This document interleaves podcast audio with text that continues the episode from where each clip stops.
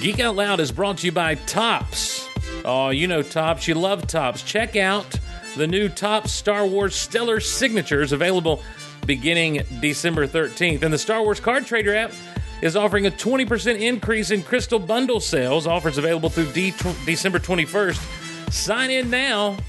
Topps, rediscover them, and rediscover the joy of collecting. Rediscover One Take Glosson. Let's get into Geek Out Loud.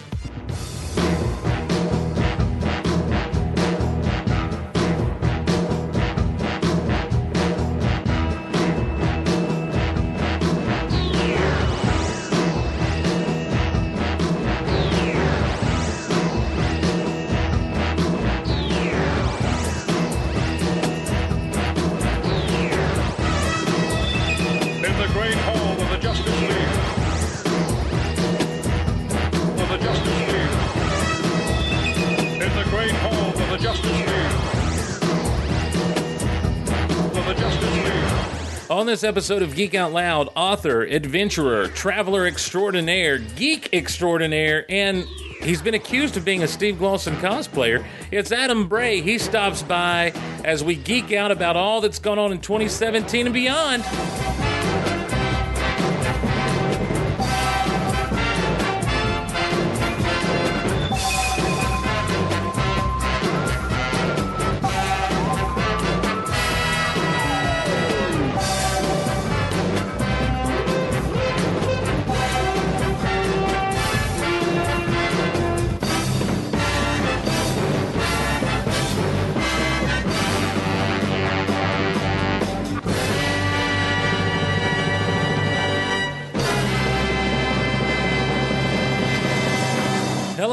Everyone, and welcome to Geek Out Loud, your safe place to geek out on the internet. My name is Steve Glosson. So glad to be along with you and glad to have along with me.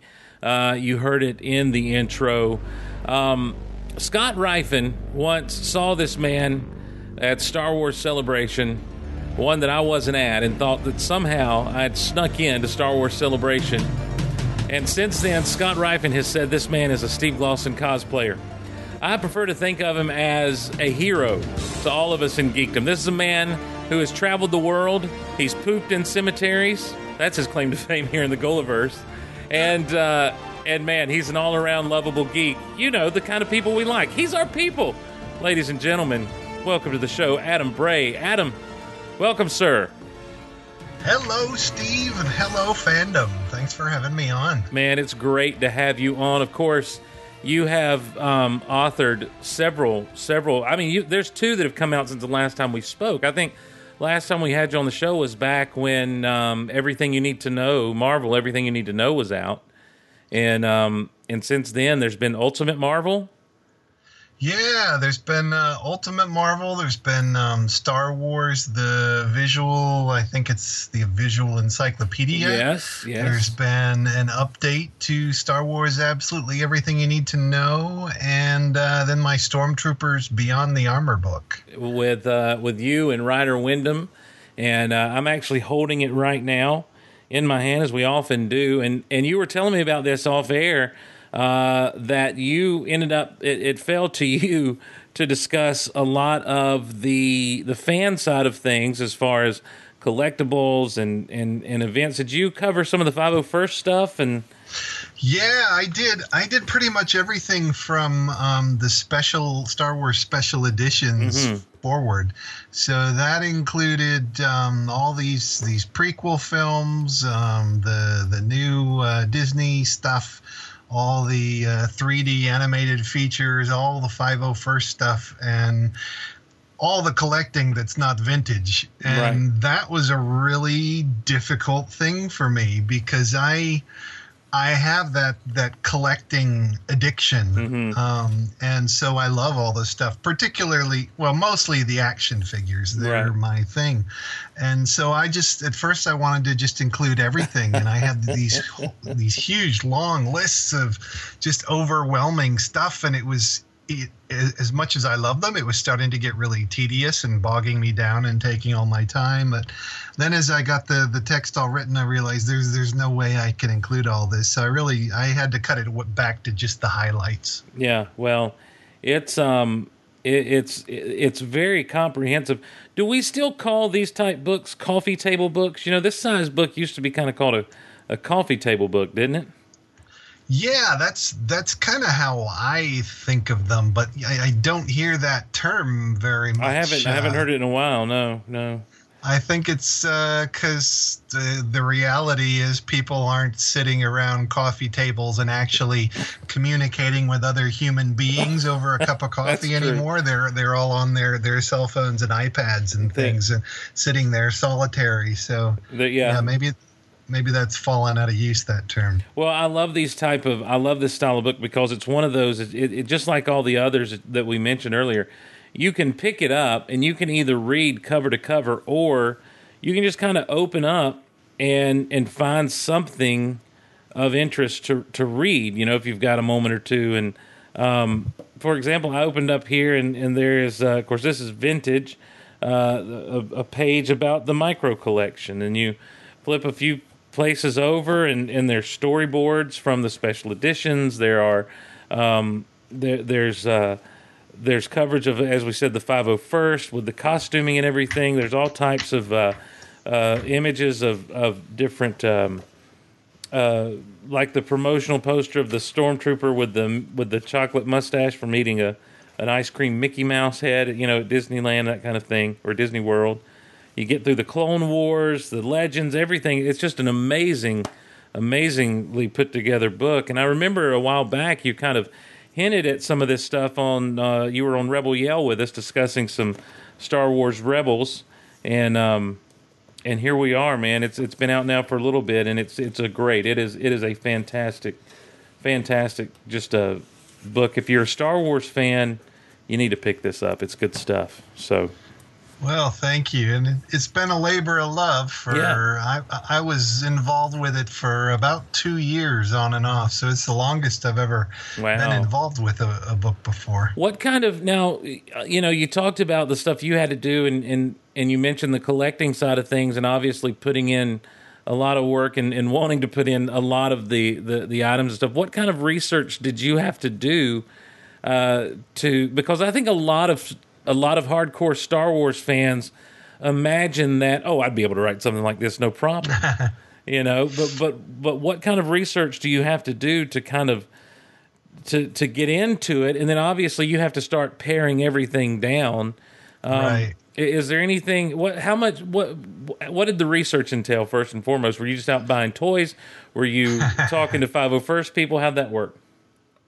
Yeah it was um for for the collecting it was it was really overwhelming because I, I thought starting out I knew what the scope of things were and oh Adam. No, there's there's always something else. There's always another you know 10 waves of action figures. Right. there's always another size of action figures or an, an, you know another premium class or something. And and the, then the statues the the Gentle Giant stuff, and there there's so many exclusives and really rare things, you know. And then there's the the foreign licensees, the Kotobukiyas, and all the Japanese stuff that most people have never heard of, and it just it went on and on and on. Um, so yeah, I got I got really bogged down and exhausted. Mm. Um, but yeah, a lot of it, a lot of it's the internet. Um, looking through, you know, sites like um,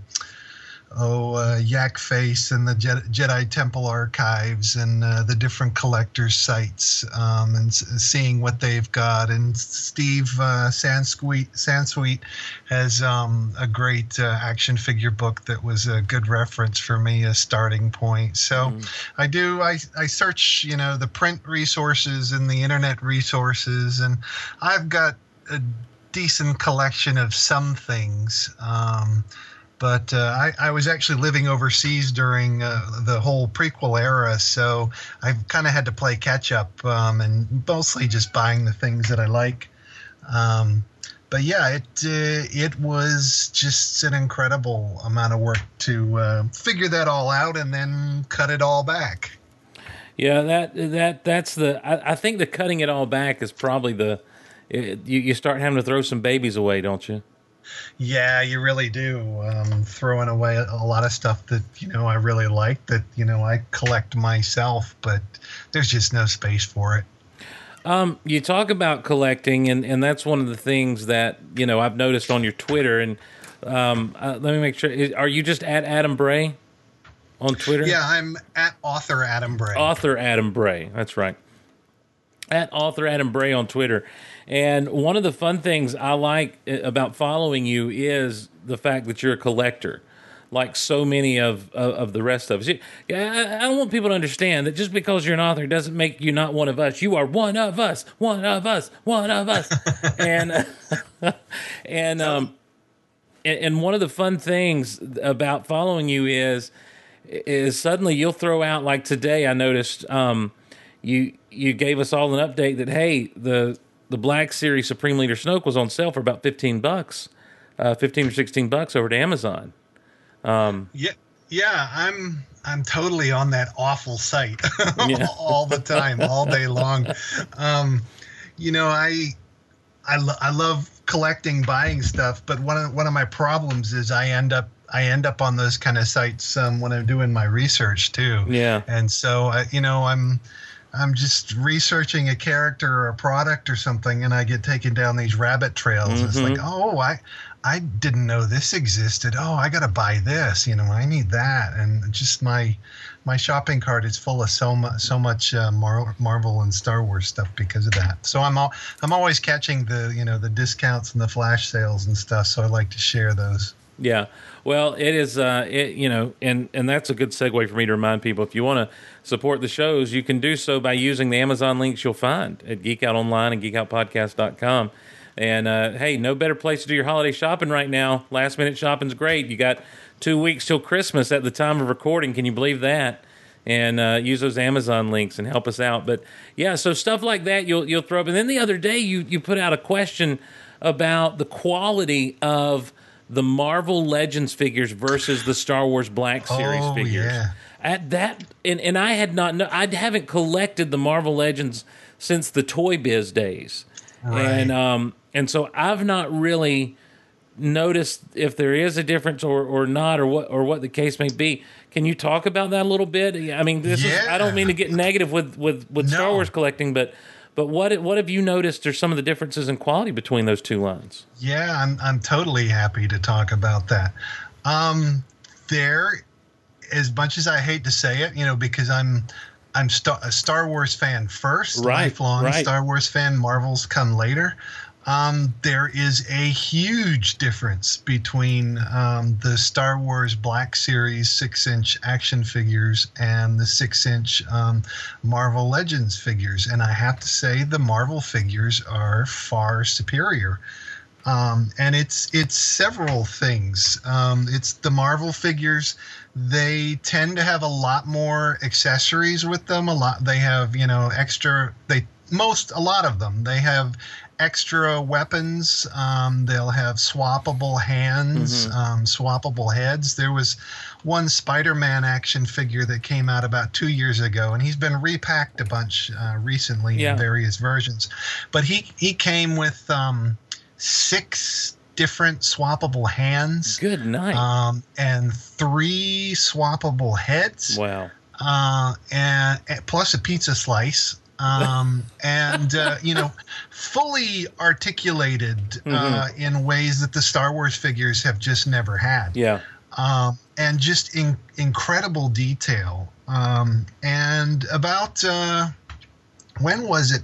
You know, they Hasbro has made a big deal that next year um, the Star Wars Black Series will have this new te- uh, face printing technology mm-hmm. um, to give a more detailed, lifelike appearance because it's, it's been a real problem um, with uh, the Force Awakens figures and the Rogue One figures, where some of the the paint applications on the faces are just really sloppy. You know, Mark Hamill um, tweeted that one a while ago uh, about the uh, the eye on uh, the yes. on the yes. yeah that was like you know it was like sloth from um, the Goonies you know it's just kind of his face was all mismatched but so the next year they're supposed to have this new um, printing uh, technology Um, but the Marvel figures have had that for um, I think a year and a half to two years already. Um, but the, yeah, the the painting is better on Marvel figures. The I think they're better sculpts. There there's more articulation. I think they're just a higher quality. And the thing is the the Black Series that was the promise of it when they came out that you'd get the articulation and a premium figure and all you know that they were supposed to have the uh, the accessories and you know the swappable heads and hands and things. But except for you know a few special examples like um, you know the Dar- the first Darth Maul he had some extras and the the R2D2 had all the scopes and things and Anakin Skywalker you know he had an extra head and Han Solo he had some extra hands and things. But apart from that the other figures they've been very scant uh, in their accessories and they've been kind of basic. Well, Um, I noticed with the Force Awakens, particularly um, with the Black Series figures from the Force Awakens, you can't get a Poe Dameron that looks like Poe Dameron. oh I know they all look like Sylvester Stallone Some, yeah. hey, buddy, I'm BB-8. You gotta go. You gotta look here. You gotta go and, and hold on to this map, and and I'll come find you. oh, Sylvester. I, I just I don't know if it's something about his head or or something that they just could never seem to get right with uh, with him.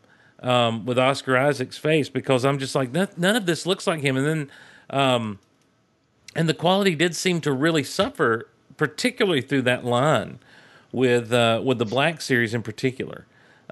It, it did, and I, I've not talked to anyone, you know, at Hasbro or anything to know what the real reasons are, but I, I suspect it's a couple of things. Right. Um, I suspect it's it's part of it is that you know these the the licensors, you know, they get a big cut of the the profits. They're- Right. They have these you know agreements and contracts, and I suspect um, Lucasfilm probably has a higher percentage than Marvel does. Maybe that that's maybe a part. So there may be less money that uh, Hasbro has to work with.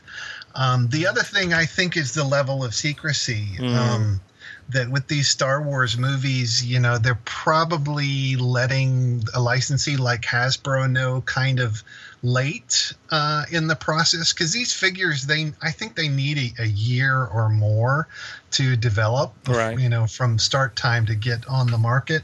And I suspect they, they're getting their information kind of late in the process, and then they have to really rush to because they have to get them out on these, you know, these launch dates, Force Friday and stuff. And it may cause them to have to kind of rush on some of them because you so you can kind of notice that you know, like the early figures in the line, especially with uh, Rogue One, you know, that Jyn and uh, Cassian, they were kind of they were kind of you know budget quality Right. but later in the year um, the figures are better and i think that's probably because hasbro had more time to work on them before they, they got out I can see that. I also, I I think there's also something to be said. The Marvel Legends line, a lot of times, is not necessarily based on the movies. Uh, it's Right. it's based on comic renderings of these characters, and and I and I think it may be a little bit easier to pull off a, a kind of an animated, you know, a 3D drawn character rather than, um, you know, to 3D is something off of a 2D page rather than rather than try to make something real, someone real come to life in, in a figure. You know, if you go back to the old Kenner figures, I mean, Han Solo doesn't look like Harrison Ford. And, you know, No. Luke Skywalker doesn't look like Luke Skywalker, and the old five points of articulation and everything. And right um, you know, but but with with comic book characters, um, you know, I, I'm not that it'd be I, easier is probably the wrong word, but I I don't know if it would be as complicated, you know, because you end up you end up with more of a fantasy element to be able to to play in, you know, rather than. Um, I I saw something the other day on the shelf in Walmart.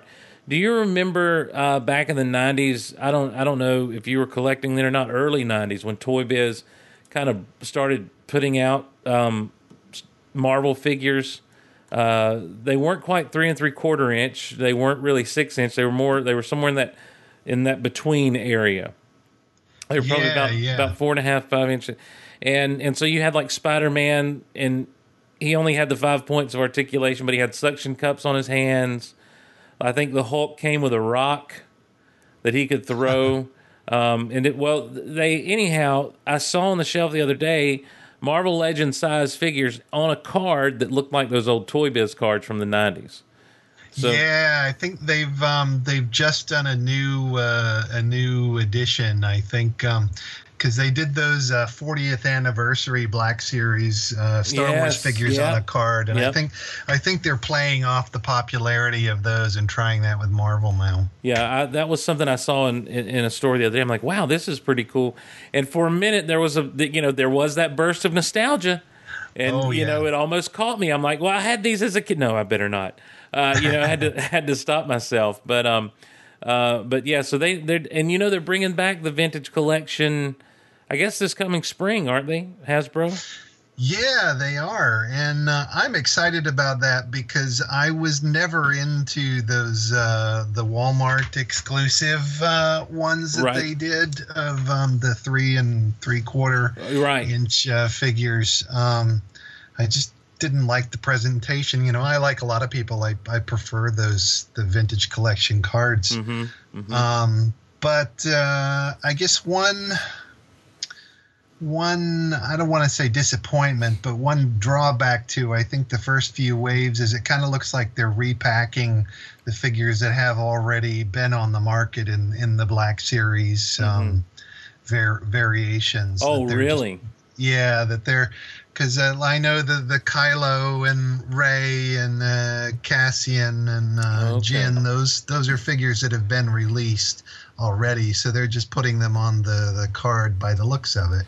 So I think we're gonna get uh, a mix of uh, repacks um, and a few new ones thrown in here and there. So we'll have to wait and we'll have to wait and see. They've Yeah. only revealed, um, I think, maybe the first wave or so. So I'm not sure what what they're planning for the rest of the year. Are you an opener? Um, I'm kind of a half and half. Yeah, me a- too. if it's a package line I really like, Mhm. um, I I'll leave it in the package like the vintage collection. Yep. But but if I the ones of those I really like, I might buy a second one to open. Mm-hmm. Um, but th- this the I, I will say the Black Series six inch it got me. I was never a completist before, um, but the, having those numbers on the Right, boxes right. it's awful. It's awful. I just feel like I have to have them all, um, and it's become such a such a dilemma in buying because they were at times they've been so hard to get Mm-hmm. um, you have to wait months after they've officially hit the market sometimes before they ever hit Amazon. Yeah. So if you you don't have uh, you know a lot like I don't have a lot of brick and mortar stores to choose from here, I mostly got to depend on Amazon. So Mm-hmm. those ones that take forever to come out, and there were a couple um, of the smaller figures from like Rogue One that um, that didn't come out till a year a year Oh, later. I like that. still, I still never found a Baze or a Chirrut. Um, Oh yeah. You know, Well, they're they are re-releasing those with the the Force Link um, chips in them. Um, I think on December fifteenth. with the and the and the six inch Black Series line. oh, the six inch. Yeah. Um, yeah, those. I think I ended up getting them at like a Comic Con or Yeah, something. yeah. Yeah, they were hard to find. I don't know if they're even easily available now. No, I don't. I don't know. Um, the the Force Link technology is kind of. I don't know how I feel about it. I thought that Hasbro hit the nail on the head with the Rogue One, the, as far as the three and three quarter inch line goes, with the app that came and you could scan in the code that came with the figure, and and and edit movies. You know, make a little movie that gave you special effects that you could do. You know, you could film your figures doing things. And um, oh yeah, and, I and never even played with that. yeah, it's a cool little app, and um, and I thought they'd kind of hit a home run with that. They didn't need to go, the, you know, back down the road of talking technology a la the the old uh, CommTech chip stuff. But Right. Um, I'll be honest. I really like the uh, the um, Force Link uh, Oh, yeah? effects, um, but I would like to see them uh, make an adult version of the the reader because I I don't know how I'm supposed to use it. It's made for a child's wrist, Right, so right. I I can't wear it. Sure. Um, and it's a little clunky. To, you got to tap it to make it work. Mhm. And sometimes it works great. It just clicks through all the sounds. But other times it's a little hard. So I'd like a new reader. But um, the the one thing I'm finding though that I I'm not so sure about is that it doesn't seem like a lot of the lines that the characters say are the original actor. Some are, but I think some are um, voice actors that they've swapped out. I don't know. I don't know why that is. If it's they just didn't have the sound clips to work with, Mhm. or maybe it's a contractual thing, or you know, I'm not sure. Yeah. Oh well, you know, in my, I guess my question is: is all are not all those sounds in the Force Link? Do you think I, that's i if if you're going to have these sounds? I, I guess I don't understand fully how the technology works. So if I have this contraption that when I hold it up to this figure, it makes the sounds of that figure. Somewhere in that contraption, the sounds are already there, right? Well, I think the way it's supposed to work is that the chip the chip is in the uh, foot of the action figure, Right. and um, and the reader's supposed to read that, and the sound effects, I guess, are supposed to be in the chip. So each figure's So the- supposed supposedly got the sound effects in Okay. in the chip in the foot. Um, I did hear of a case on uh, on Rebel Force Radio about so, uh, someone that thought they they heard the wrong sounds with the figure, um, which would lend it itself to possibly that the the sounds were in the reader Right. rather than the chip.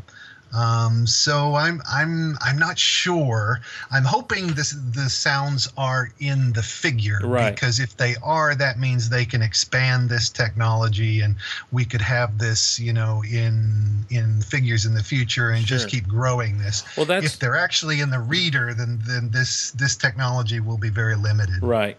Well, and you almost wish there was a way to update the figures, like pl- plug them into a USB port and you know add like wherever wherever the chip is, wherever the reader like if if the if it is a reader that then that reads information off of the chip of the figure and then translates that into an audio file coming up out of the thing. I, I know we're getting way too deep into this, but this is the first time I've really thought about it, Adam Um, Sure. i- if it, it would just be cool to have a way to update these things and i think that's to me that's kind of the limitations of this technology as it is yeah you can have more figures come down the line that can be read but um but for but for those figures you know they've only got their three or four lines it's the old pull the it's, all, Right. it's the old pull the string on the doll and there's only so much that can be said but i think it'd be Right. neat to be able to update and you know upgrade these things you know be able to somehow either can either through you know via bluetooth or you know something um I, I guess we're headed down that road for sure right Yeah, yeah, I uh, I think so. They'll keep growing, though. Mm-hmm. If if you can update uh, the figure yourself, that does take away the incentive to buy another one. With, that's true with, with without with more that's true that's true but uh, yeah well look i haven't thought this all the way through yet adam i'm not i'm not ready to go to hasbro with my marketing plan quite yet they tried Right. i had the app idea a long time ago um, right. and and to me again i just think that was the way to go was with the app because you unlocked all these different special effects features and everything and Uh-huh. um, and it was it's just really cool it, um, get some if you've got some rogue one figures laying around grab a few and download that app and, and piddle around with it i think you'll enjoy it i think i think you'll dig it a lot um I, I've I've jumped all over the place. I jumped right into collecting with you accidentally, and I and I haven't done any of the plugging that I need to do. Um, Adam, so if you'll sit there uncomfortably for a moment while I plug a few things. That is great because I've got a cat that's telling me he really has to pee. So Okay. I need to go let him open the door and let him out. And then I'll be All right all right. yeah. it's a cat pee break. Time for plugs. Um, Just want to remind everyone we've already mentioned Amazon, of course, but there's a million other ways you can. Uh, not literally, not literally a million, but there's a lot of other ways you can support the shows. You can do so by going to geekoutonline.com, geekoutpodcast.com. Use all those different links that you'll find there to the aforementioned Amazon, Entertainment Earth, Think Geek, all kinds of places there you can help out. And if you want to support the shows directly, you can do so through Patreon, just like our featured supporter on this episode, Andelon Ferrezo. If Andelon was a fictional role playing char- game character, then we'd be talking the highest level of wizardry one can achieve. But since the Golaverse is real world, uh, we're talking. Uh, we're talking. Andelon possesses the powers of the cosmos in a way that to us mere mortals looks like magic, but is re- but is really the elemental forces of the universe coursing through Ferrezo's body to thwart evil and protect the Earth from threats at home and extraterrestrially. That's uh, Angelin Ferrezo. How about one take Lawson struggled through his own writing on this one? Uh, he's our featured supporter uh, from Patreon at patreon.com slash geek out loud. And we appreciate everyone who supports us uh, via Patreon. Now, we've also uh, been giving you an opportunity to win uh, a $25 gift card. We've got two more left to give here, and we're going to give them away right now. Two $25 gift cards to Fandango. One of the ways we said to win was uh, at the Facebook group over at uh, facebook.com, and it's our Guardians of the Golaverse group basically, I posted who wants to go to the movies with Geek Out Loud and Fandango. And if you commented, you got thrown into the pile to be randomly selected.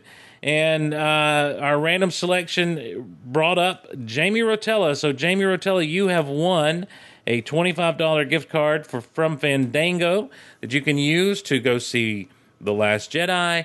I don't know, next week's big musical opening, The Showman. Uh, right now, uh, at the uh, at the geekoutonline.com and geekoutpodcast.com you can see a place where you can order your own fandango gift cards. 15% off. Buy gift cards now.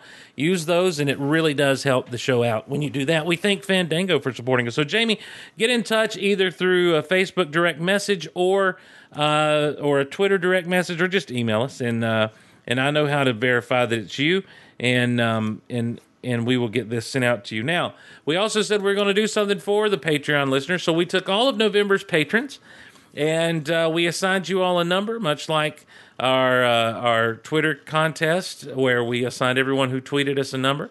We assigned all the November patrons a number.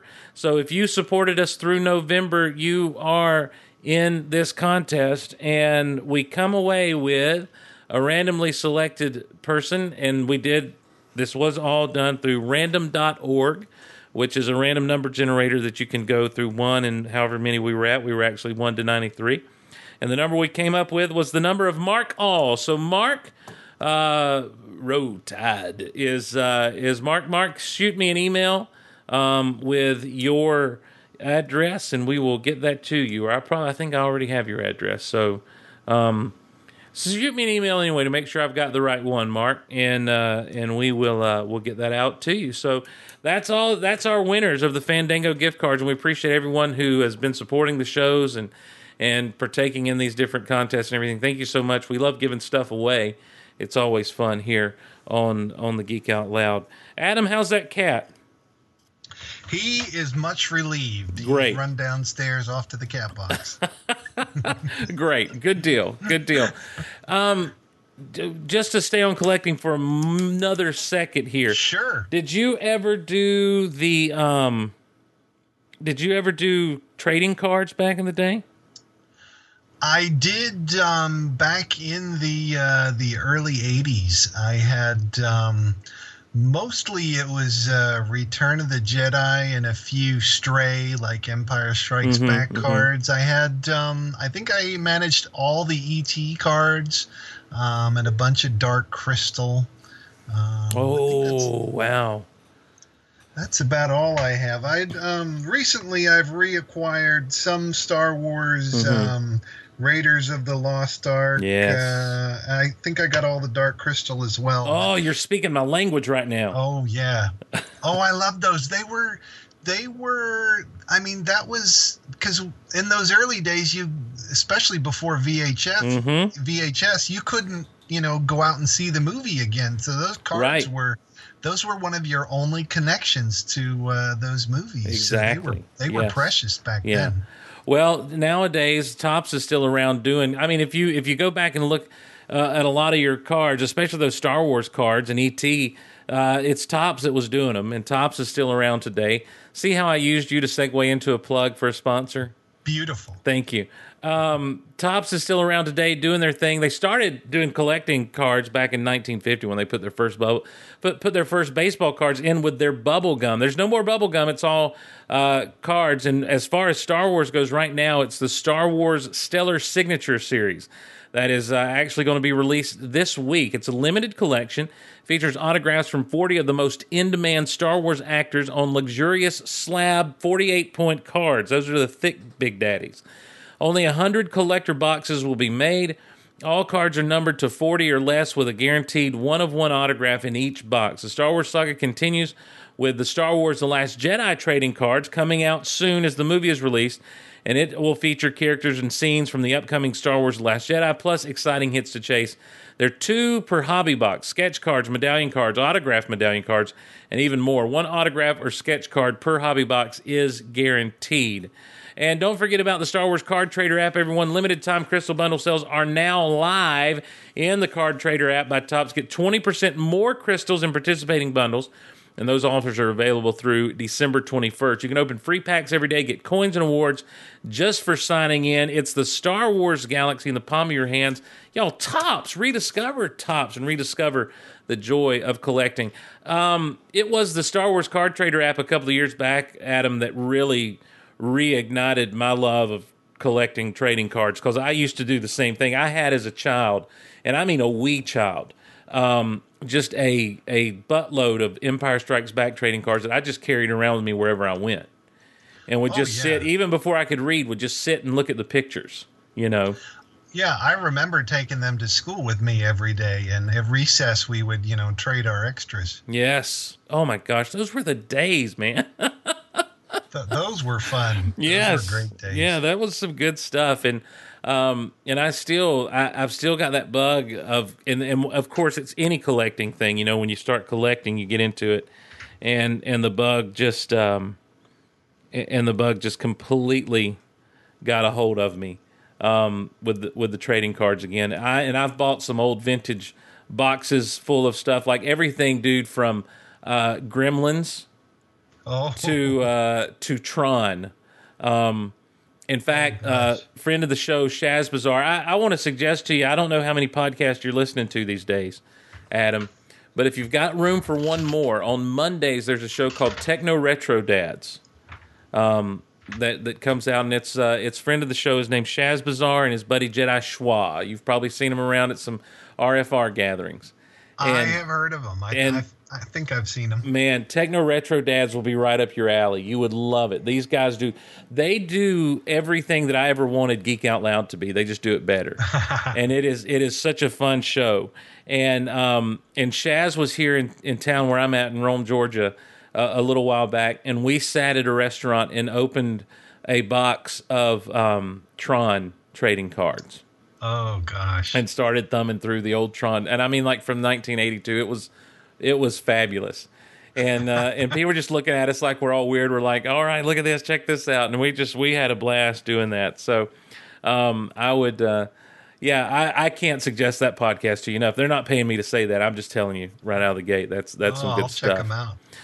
Well, um, let's uh, let's do this because you know, I, again, I, I slipped into the collecting thing a little bit quicker than I meant to, but that's fine. I enjoyed it. I love talking this stuff, Yeah. man. I, I I love. Um, I I have always loved Star Wars toys, particularly, and um, and and I find myself just, you know, if you bring up something uh, about a about a particular figure here or there, or an old or one of the old play sets or ships or something, it, I just can't. I'll just start running off at the mouth about how great it is, and and uh, and I still do that to this day with some things. Um, I don't, you know, I don't like to bash or or get upset about or you know be negative about. I do feel like some of the quality has gone down a little bit Right. in recent years, but by and large, um, it's I I can't complain because it's so there, there's so much.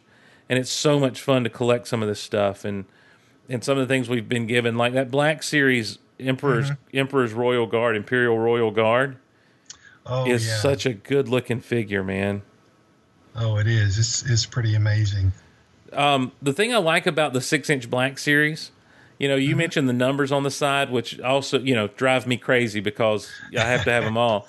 But I like the fact that if you safely open the box, um, you know, you can you can display these things and then put them back in the box later if should you need to, really easily. And you know, and and and it's a it's as long as you've got a place to keep their boxes, um, they're easy to to put back in if you need to. Yeah, they are. They are very sturdy boxes. Mm-hmm. Yeah. How do you handle display and storage? That's the trick, isn't Oh, it? that- yeah, that's that's the real trick. Yeah. It's it's becoming increasingly a problem. Um, I will say uh, Walmart um, has these plastic uh, cabinets. Um, they're um, I forget who makes them, but they they if you ever go in the the plastic cabinet section, you'll see what I'm talking oh about. Oh yeah, yeah, yeah. Yeah, they're like they're cle- they're like a black frame with clear um, pull-out uh, totes. Yes. There's usually like three of them in a stack, Mhm. and I found they they work really great for both size figures. You Mm. can um, set I think uh, six six or seven of the Black Series in a row, or you can. Um, I think probably about uh, maybe 20 or so of the, the smaller three and a quarter inch you can uh, stack very nicely in them. So I've got a, a little um, a plastic cabinet city from Walmart where I, I've been storing them all. So you keep them, you keep them kind of the drawers pushed in, and when you're wanting to show them off or look at them, you you pull the drawers out, and there they are.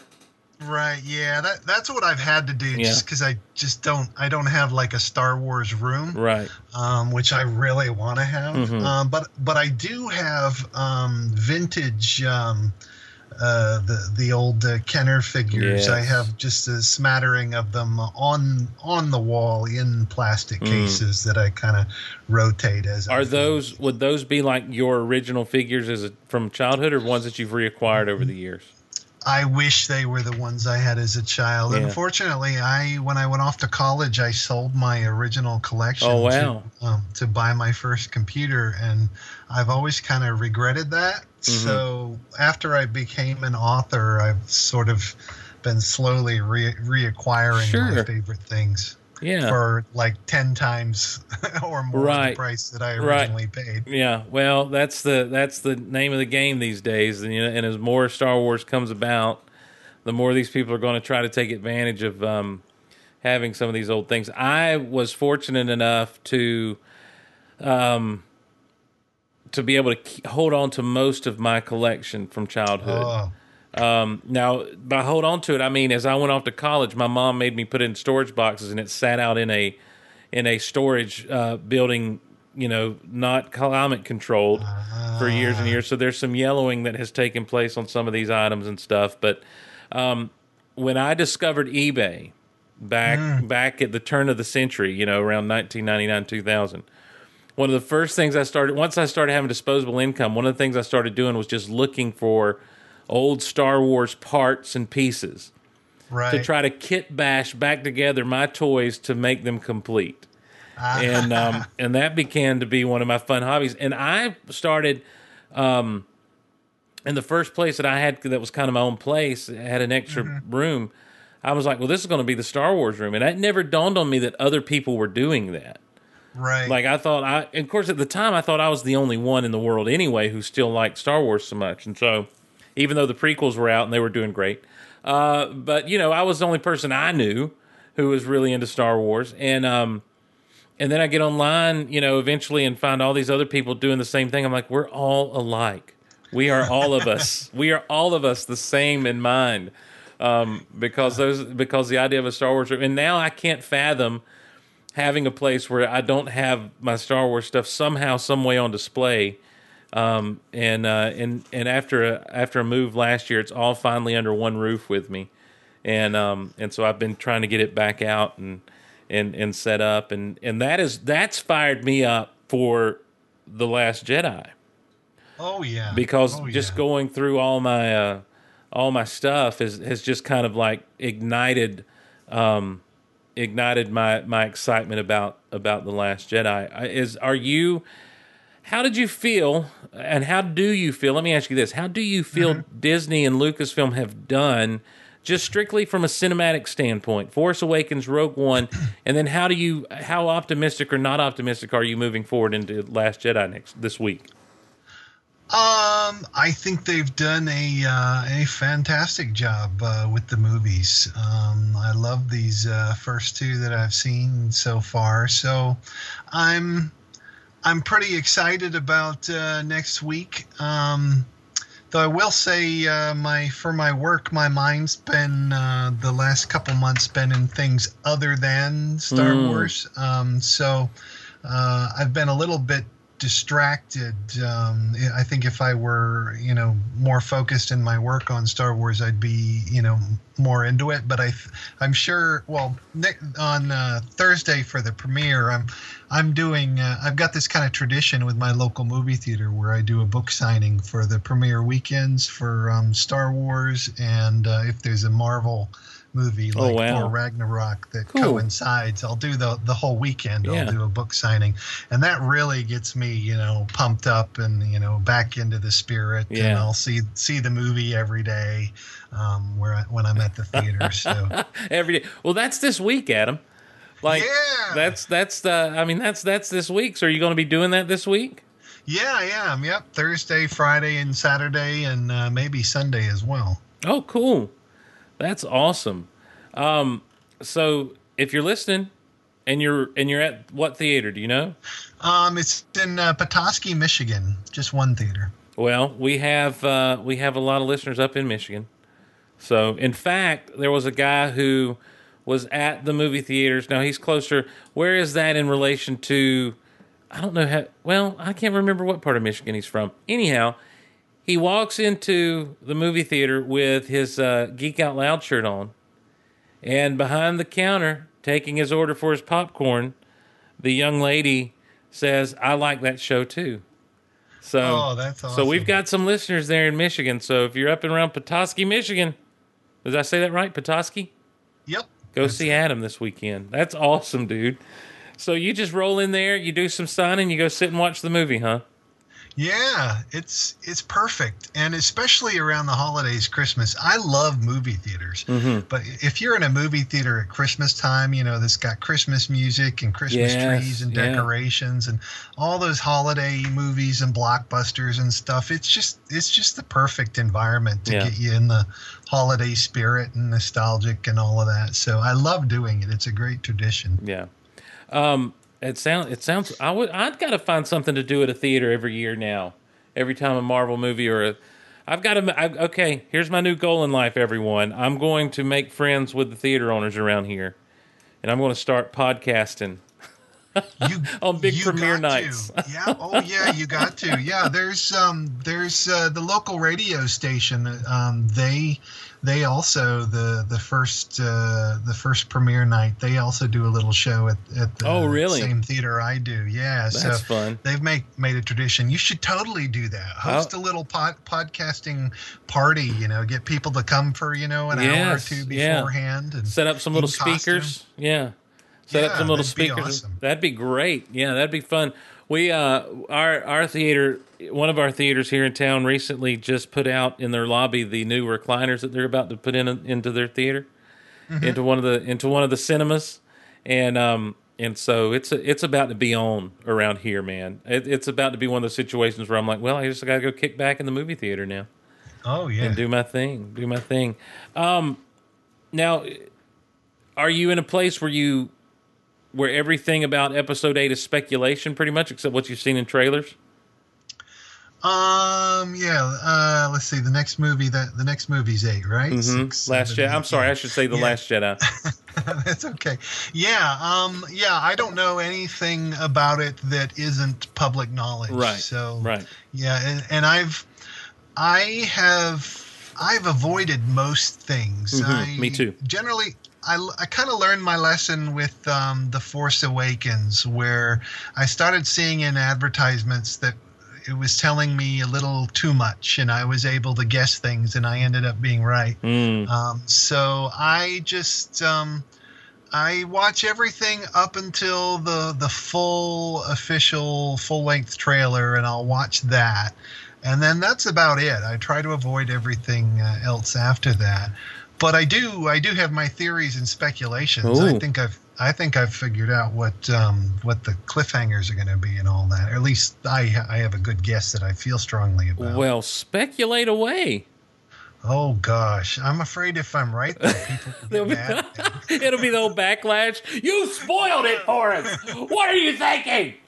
Oh man, remember uh, how Empire Strikes Back, the novelization came out before the movie, and and people were spoiled on on that big reveal, and nobody cares to this day that they were. Oh, I know. Yeah, there's there's the Empire Strikes Back, and there's the soundtrack to um, so Phantom Menace. Phantom Menace. Yeah, there's always these little things that give it away. Uh, one thing I did though did do um, uh, was it- this weekend. Um, I uh, I wrote down my theory and I just put it in, in an envelope and sealed Oh, it. nice. And, and I uh, I post I just posted the envelope online, so I figure after I That's great. it, I I will read my uh, That's cool. my theory. See, I was I, that's what I was trying to do was give you a give you a platform to have it uh, stated and damped. Uh, wait, damped and wait, stamped and dated. Wow. By the way, one take Glosson just ran into that little phrase, didn't he? Yeah. Stamped and dated. I wanted to have it stamped and dated. Um, Right. I I don't know. I'm I'm really surprised. um, there's one scene in the trailer where, and and I don't feel like it's being cut. I, weird. I, I think this is actually, you know, there Rey is actually facing down Snoke, or he's facing down Rey. Um, and I'm really surprised that that confrontation is taking place in the second movie of this trilogy. Yeah, it does. Uh, it does uh, seem early. I, I tended to think that that was going to happen, you know, a la Emperor, and you know, because we we finally fully saw the Emperor in Return of the Jedi. So I just kind of felt Right. like, well, this will be a this will be an Episode nine kind of thing. This this will be the final thing of the trilogy. So I. I'm I'm I'm wondering if we're not going to be going in a little bit different direction. I know there's been some concern uh, where people have been thinking, you know, oh, the the Force Awakens was just a remake of Episode Four, and I know there's been con- been some concern that this would be similar with Episode Five, but I'm thinking it's not going to be at all. I'm thinking there may be some similar story beats, just you know, from a Right. from from trying to keep a mythology kind of standpoint of, of of how a trilogy would work and everything. But I, I'm thinking this may end up be actually be a surprising thing for Star Wars fans. Yeah, I uh, I'm with you. I think I think there will be some things that do parallel um, Empire. You know, uh, we've got some obvious things just in the trailers with an AT-AT, you know, land Oh. battle and stuff like that. Um, but yeah, I think um, to have that confrontation in the second film there's got to be in terms of you know villains and and whatnot there's got to be something bigger than snoke than in the next movie um, because we we will have already done this um, but I think I think this movie is going to have um, I think it's going to have a Luke I am your father moment. and oh, okay. I, I don't think that's going to be Rey's parents, who Rey's parents are. I've I've never thought that that's going to be really that that that that fact alone is going to be a very big deal. Um, I think there's some other things going on that uh, will be more important than that.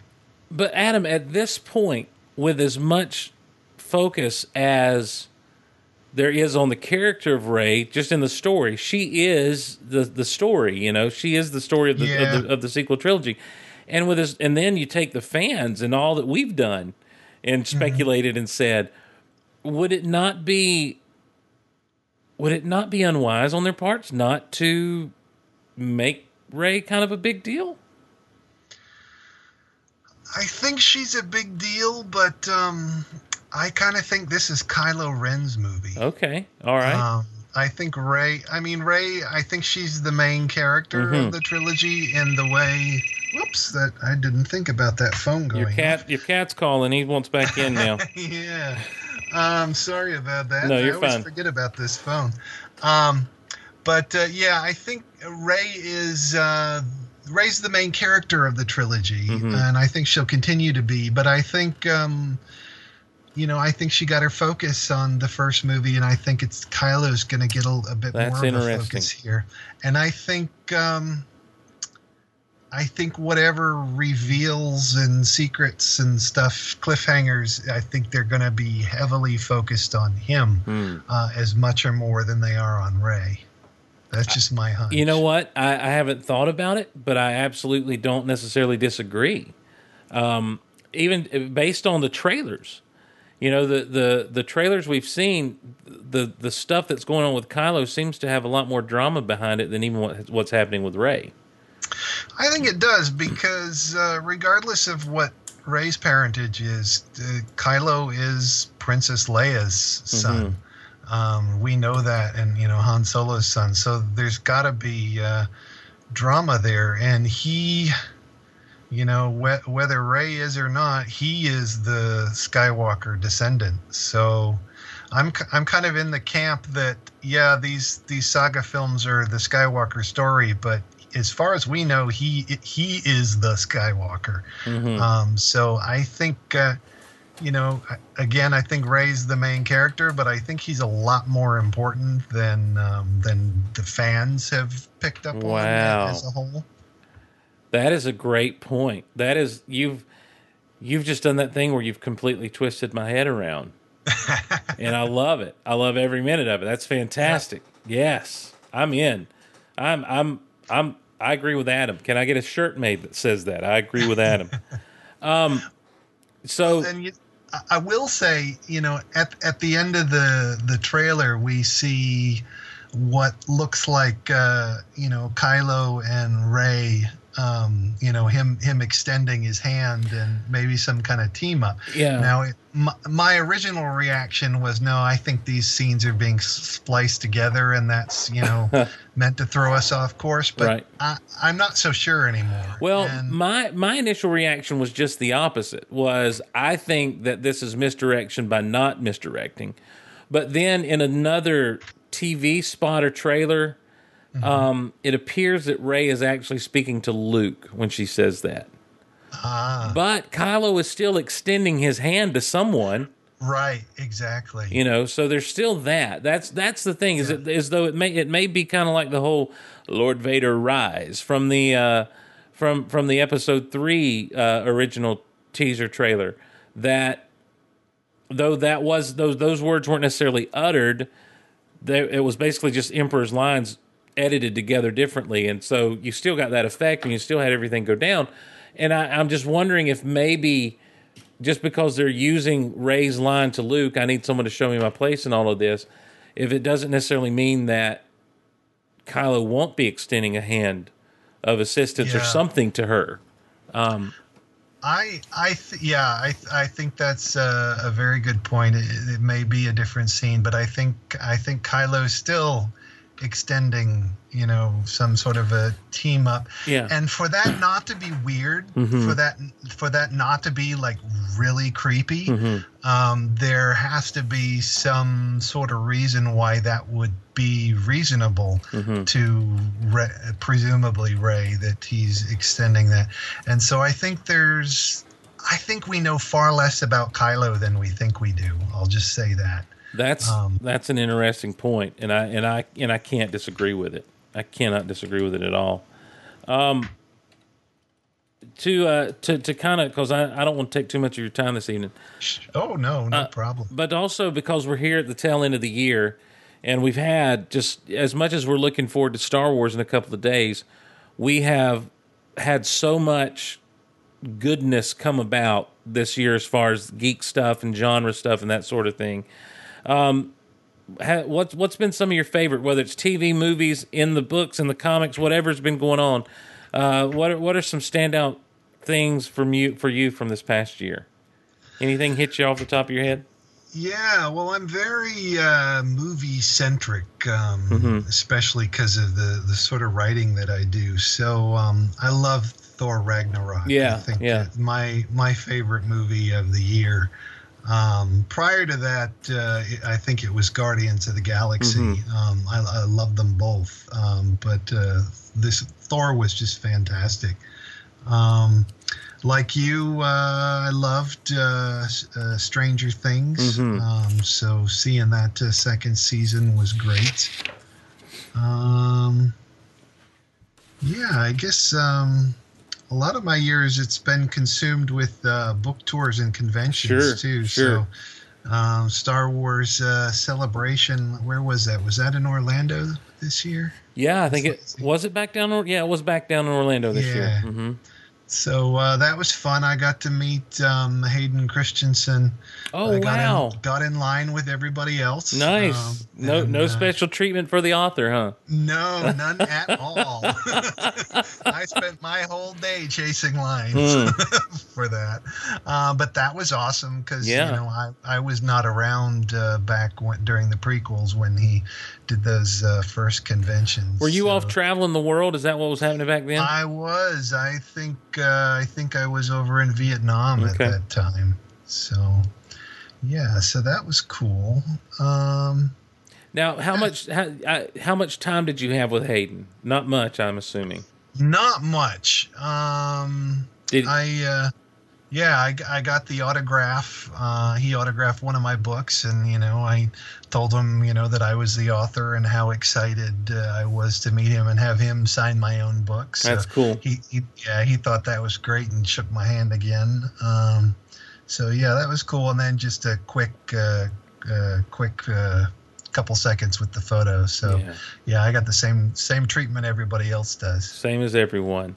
Yeah. Well, that's cool. Um, I, I just wonder, I- you know, I, I heard from all from all reports that for him, celebration was as healing as it was, as far as his relationship to Star Wars goes, was as healing as it was for everyone else to have him there.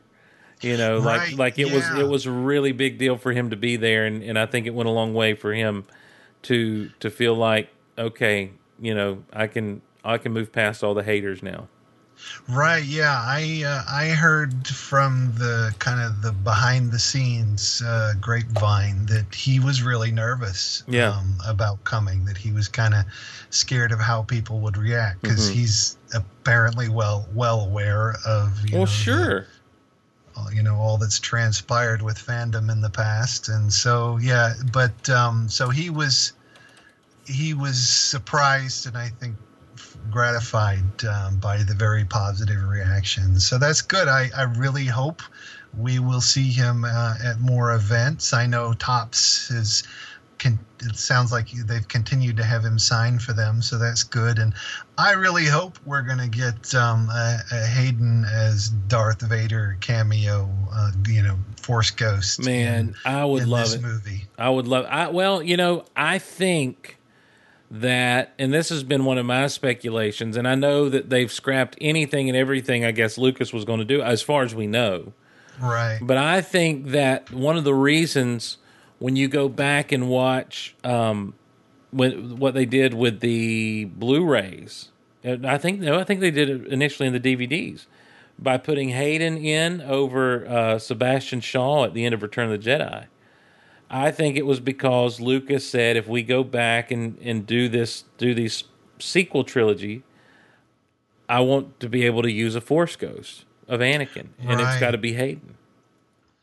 Uh, it makes sense. Yeah, yeah, and so I I would love to see Force Ghost Anakin communing with either Luke or maybe breaking through to Kylo somehow. I think would be amazingly cool.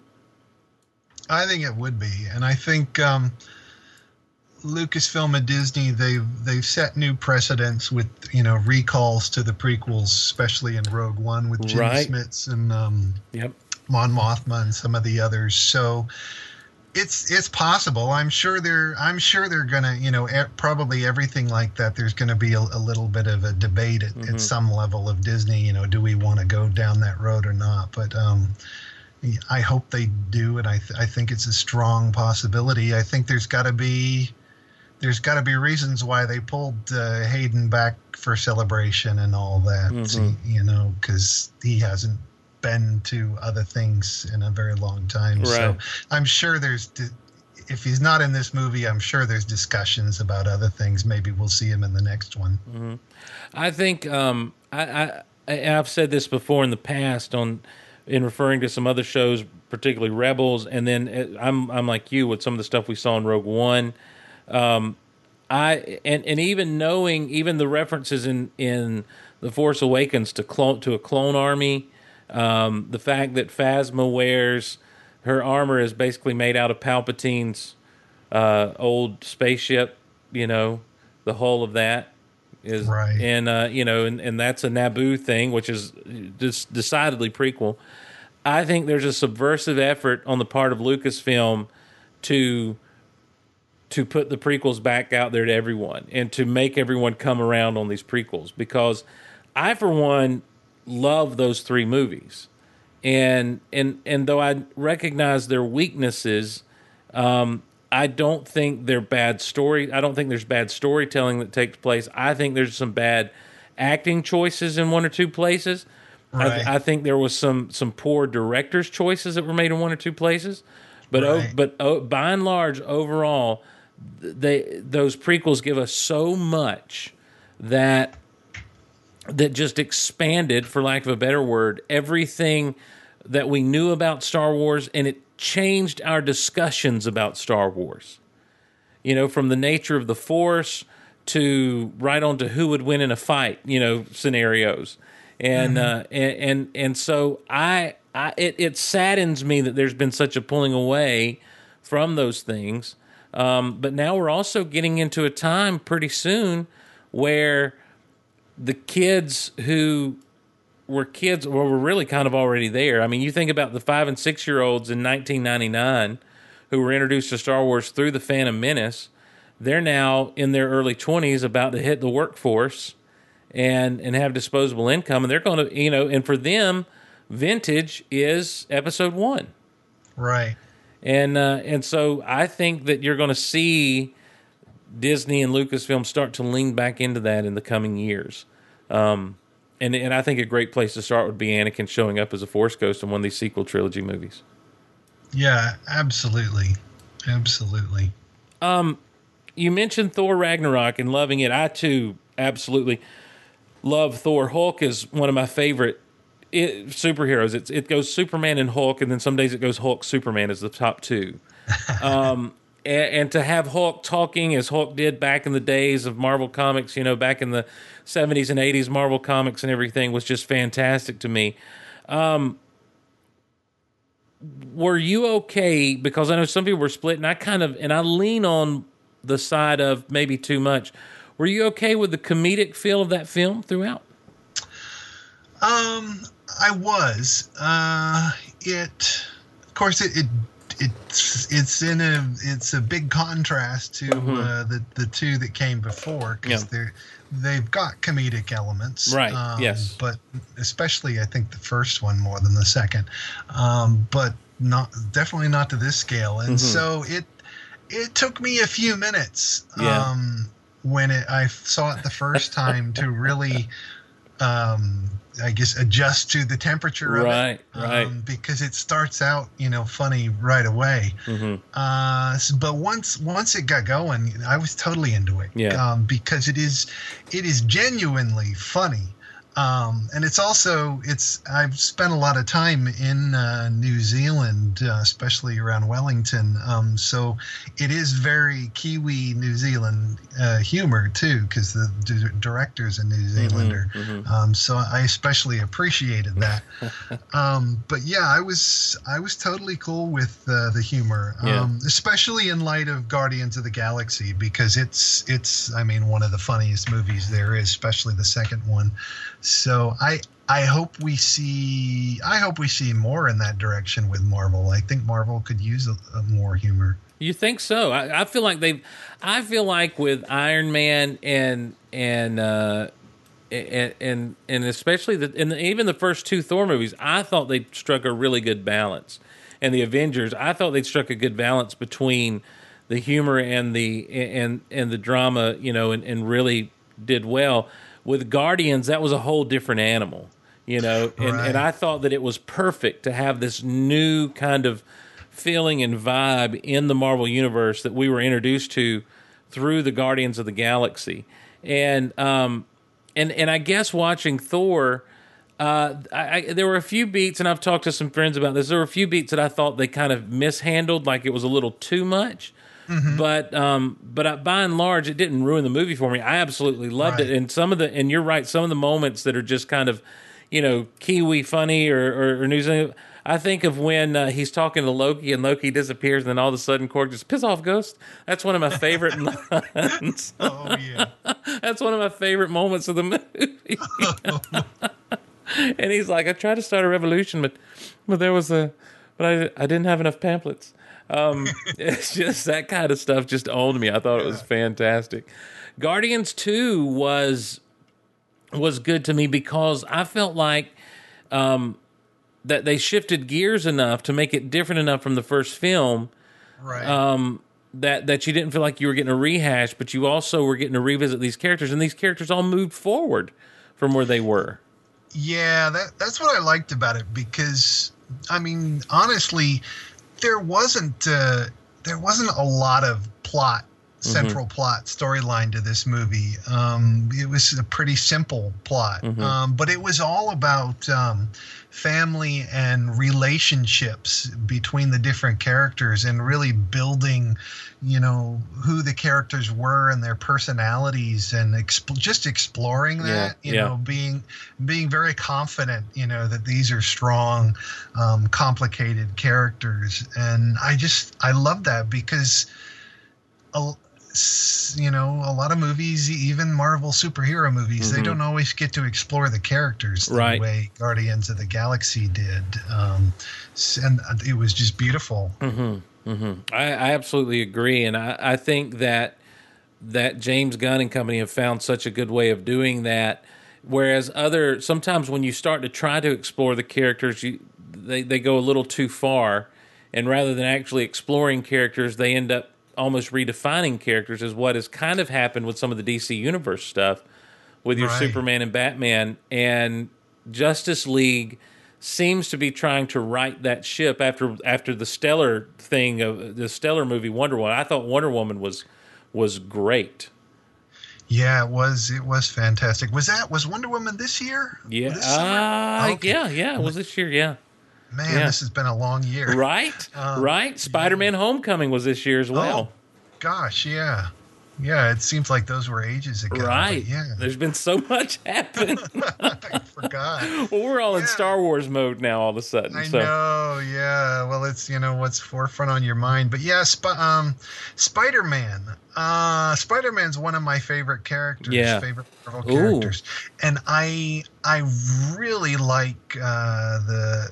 Tom Holland Mhm. as Spider Man. I think he's perfect, you know, starting in uh, the Captain America Civil War. Mhm. Um, so that that he was a great choice. I'm, I, I'm not sure though. After seeing the movie a couple times, it doesn't. The, the story of that Right. movie doesn't really stick with me. I Right. think it's it's a little bit uh, forgettable. Mhm. Um, I think if it were more in Marvel's hands and less in Sony's, it Yeah. might have done better. Um, Hmm. That's interesting. I I felt like there were some visuals missing from Yeah. from this. You know, we he spent you know the characters so much out in Queens and everything um, that what we've grown accustomed to in our Spider-Man movies ever since you know Sam Raimi's first with Tobey Maguire back in the early two thousands is these amazing shots of Spider-Man swinging, web swinging through the city Right. and and we never really got that um, in this movie. We never, and so from from a visual standpoint, and I know what they were doing. You know, like we got to build to that at some point. You know, right. um, yeah. but but I and then to connect it so to make sure that it's so deeply connected to the rest of the Marvel Cinematic Universe. You know, um, my my friend Scott Rifen calls it Iron Minion Homecoming. You know, and. That's funny. and and you know, and I and I get on to him for being so snarky and such a jerk about things, but you kind of have to step back and say, well, I he's kind of right, you know. yeah. It, there, there was a little bit too much Stark involvement, you know. Um, because part of what makes Spider-Man to me, and and, and as he's one of your characters, you may disagree, and that's great. Um, one of the things that makes him so special and unique is that for the longest time, he was a loner. You know, he did work alone, and um, and and and and so and no one and no one turned a hand to help him. In fact, people didn't trust him because of J. Jonah Jameson and you know the the Daily Bugle always talking about the criminal that he is and everything. Even Aunt May didn't like Spider Man. You know, Right. so it, it's just uh, it's you know it's a different take on the character and a different story. But I'm I'm like you. I think I think forgettable is the right word because I almost forgot that it even came out this year. Yeah. Well, yeah, I kind of did. Yeah, especially in light of you know Wonder Woman, which was a which I think was a huge boon for DC movies and Warner Brothers because Patty Jenkins and company. I feel like they almost did that movie pitch perfect. You know, Yeah, it, it really was a great movie, um, and I, I just saw it again uh, just a couple days ago, and I liked it even more. Hmm. Um, but I'm wondering, you know, I just saw um, Justice League uh, a couple weeks ago, and Yeah. I I enjoyed it. right? Um, it was it was a fun movie. I'd I'd like to see it again. Mm-hmm. Um, but you know, one thing, well, a couple things I did notice about it. There there wasn't much plot to it, Right. which is all all right. Yeah. You know, it's, it was all fighting and battles and stuff, and some humorous lines and things. And I, I liked uh, the new characters. Uh, Jason Mo- Momoa, is it? Um, Aquaman Mhm. was great, and um, the Flash. Uh, what's his name? Uh, uh, Ezra Ezra Miller. Ezra Miller, yeah. Yeah, Yeah. he's I he I re- really liked his character a lot. Um, but there wasn't as much time with the characters as I'd like. There there were a couple confusing spots, like Aquaman down underwater talking to that uh, that other Atlantis lady. I you know I didn't really know who that was or what what, that was all about. Right. Um, that was kind of a, a little maybe holdover confusion from Batman versus Superman Mhm. uh, style there. Um, but yeah, um, but I'm what I'm wondering is, um, can they? I get, apparently, I, I've heard that movie didn't. It hasn't done well. Um, so it was a box office uh, disappointment in ticket sales. But I'm so I'm just wondering, can DC can they pull their whole franchise on on? It seems like Wonder Woman is leading everything. What Yeah. are they going to do there? Well, I think uh, I, I don't know. There, you know, it, they definitely need to change um, some directions. That you know, obviously, I think that that Justice League was more fallout from Batman v Superman than it was a reaction to people not wanting to see Justice League Right. and and and I think that um, it's like I, I made a I made a football analogy uh, on the last episode. A lot of times when in football games, if you see a team getting penalized a lot, refs are going to be more prone to penalize that team. You know, if mm-hmm. there's if there's a borderline call, they're going to make it against that team because that team kind of has a reputation of being penalized. And I think I think to moviegoers, Warner Brothers and DC, you know, unfortunately, though Batman v Superman made a lot of money, and even Wonder Woman made a lot of money. I think when they looked and saw Batman and Superman back in there, it's like, nah, okay, no, we're not necessarily going to be fired up about it. And then I think the critics jumped on board, mm-hmm. and and were were too. I think I think it got judged. I really do think the critics were a little too harsh on Justice League. yeah. I, I think that I'm like you. The plot was was not necessarily wasn't this in depth blown up thing, but it was the Earth is in peril. We have to pull together, and here's how we do it. And I have a friend who she said it was just a lot of fighting, and so they would fight a little bit, and then they would stop, and then go fight some more. And I'm like, but you know what? The comic book fan in me who would open up a Justice League comic book and not want to see five pages of them just sitting around talking. Love to see, Exactly. you know, love to see the love to see the the, the fighting and and stuff. And so I came away really encouraged by the direction they're taking. It seems like they're kind of lightening up Superman a little bit, which I think is needed. Um, and and even lightening up Batman a little bit is needed. You know, um, Right. We we've taken Batman to this level of darkness that is just like beyond what I feel like Frank Miller, even Frank Miller, ever did.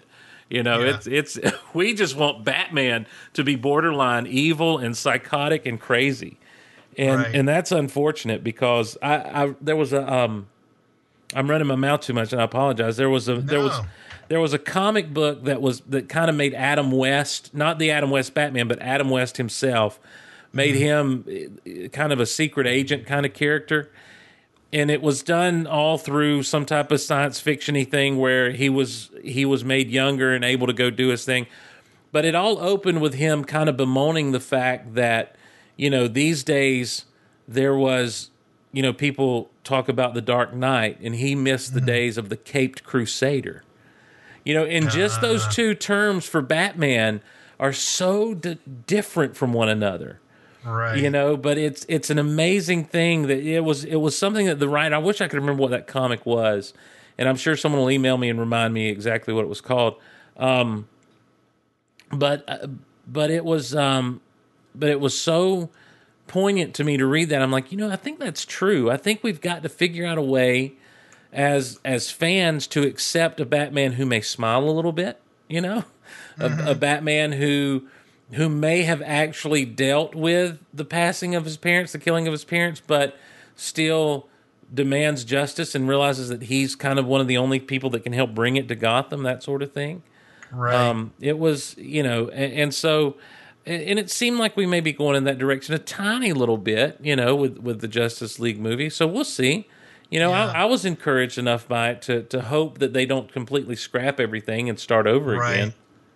I was just thinking today that um, I think they might have made a miscalculation in the way that they've ordered their movies too. Sure, sure. Um, that I think they they got off track by um, doing a Suicide Squad movie. They should Right. have given us an, a movie instead, um, either about Aquaman or Flash. Because Yeah. the, the the thing about um, the Justice League is they're introducing too many new characters for the first time. We're Mm. Yep. getting three. Is it three brand new Yeah, superheroes that's that right. we've other than a quick, you know, flash cameo Mhm. of uh, like Aquaman, um, we we don't know the average theater goer doesn't know anything Right. about these three new characters. So we we should have had a film about it, at least one or two of them, so that we um, would have cared Right. more.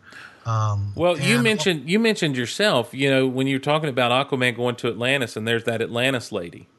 yeah, You know, I, I think there was a lot of expectation that that only you know that the hardcore comic book fans will get it, and that's all that matters. right, yeah, yeah, definitely, um, because it was con- it was very confusing. Right, right. um, it, it felt it was a, it was a flashback to Batman versus Superman, where the whole the first two thirds of the movie, I had no idea what was going on. um, I was totally confused with that movie. Wait, oh, this is Bat. What Gotham? What? Where are we? Yeah, yeah. Oh my gosh! I the the first time I knew what was going on in that in the Batman versus Superman was the final battle. Yeah. oh, they don't like each other. Okay. But yeah, and well, and that brings it to they should have done Batman versus Superman after Justice League, because when you're ju- introducing Batman for the first time, Ben Affleck as Batman, we don't care about him yet. Right. Uh, we might care about Batman, but we don't care about Ben Affleck as Batman yet because this is the first time we're seeing him. Mm-hmm. So they should have done like like Marvel did with their Civil War and pushed that that fighting amongst ourselves movie down the road after we already care about these Right. characters. I, I think if they did that with did it after Justice League, it would have had a mm-hmm. much it would have gone over much better. Yeah, I, I, I agree, and and and and I think that well, and I also don't know that we needed a Batman versus Superman movie. Yeah, probably. You know, back back in the day, Batman and Superman were always called the world's finest. There was always tension between them because Batman would skirt the line a little more than Superman would. But there was always also a respect and an admiration between the two. I mean, if you go back to the Silver Age, Batman sneaking in the Fortress of Solitude to give Superman a birthday present. You know that that kind of stuff is going on, and Right. um, you know, and and then when you got to the more modern age, like I said, there was a tension, but these were also the two patriarchs in so many ways of all of these superheroes.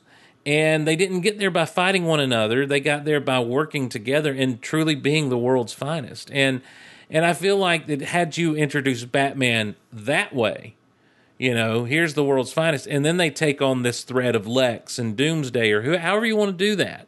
Then I think you've got um, uh, you, you've got more. Again, I think it comes to some goodwill um, built up for for some of these characters, and have that tension there, and, and have those discussions somehow. You know, have have Superman stop Batman from, you know, branding somebody with a with a batarang or whatever.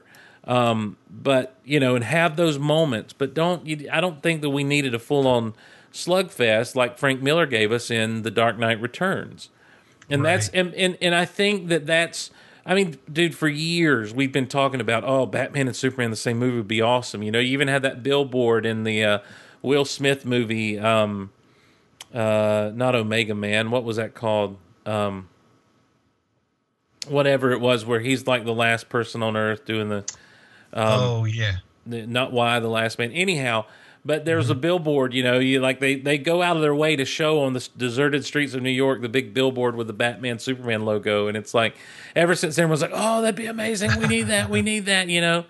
And and unfortunately what should have been awesome and amazing was met with a lot of you know mixed at best you know reviews and ideas. And so I, I think justice league suffered from that and i don't think that wonder woman was enough as good as it was to build up that goodwill with audiences again to, to bring everyone back around for more Right. i think i think people would show up for another wonder woman movie in a yeah, heartbeat definitely. um Well, it would be nice. I if it would be nice if they could put, you know, one of these other new characters in that Wonder Woman Sure. movie just to to warm people up. yeah Though I, the rumors I heard was it would be the next one would be another period film. I don't know if it will or Hmm. not, but that might, um, I don't, depending on how old, long these these other characters Right. are su- supposed to live. I don't know if they'd fit in or not. Sure.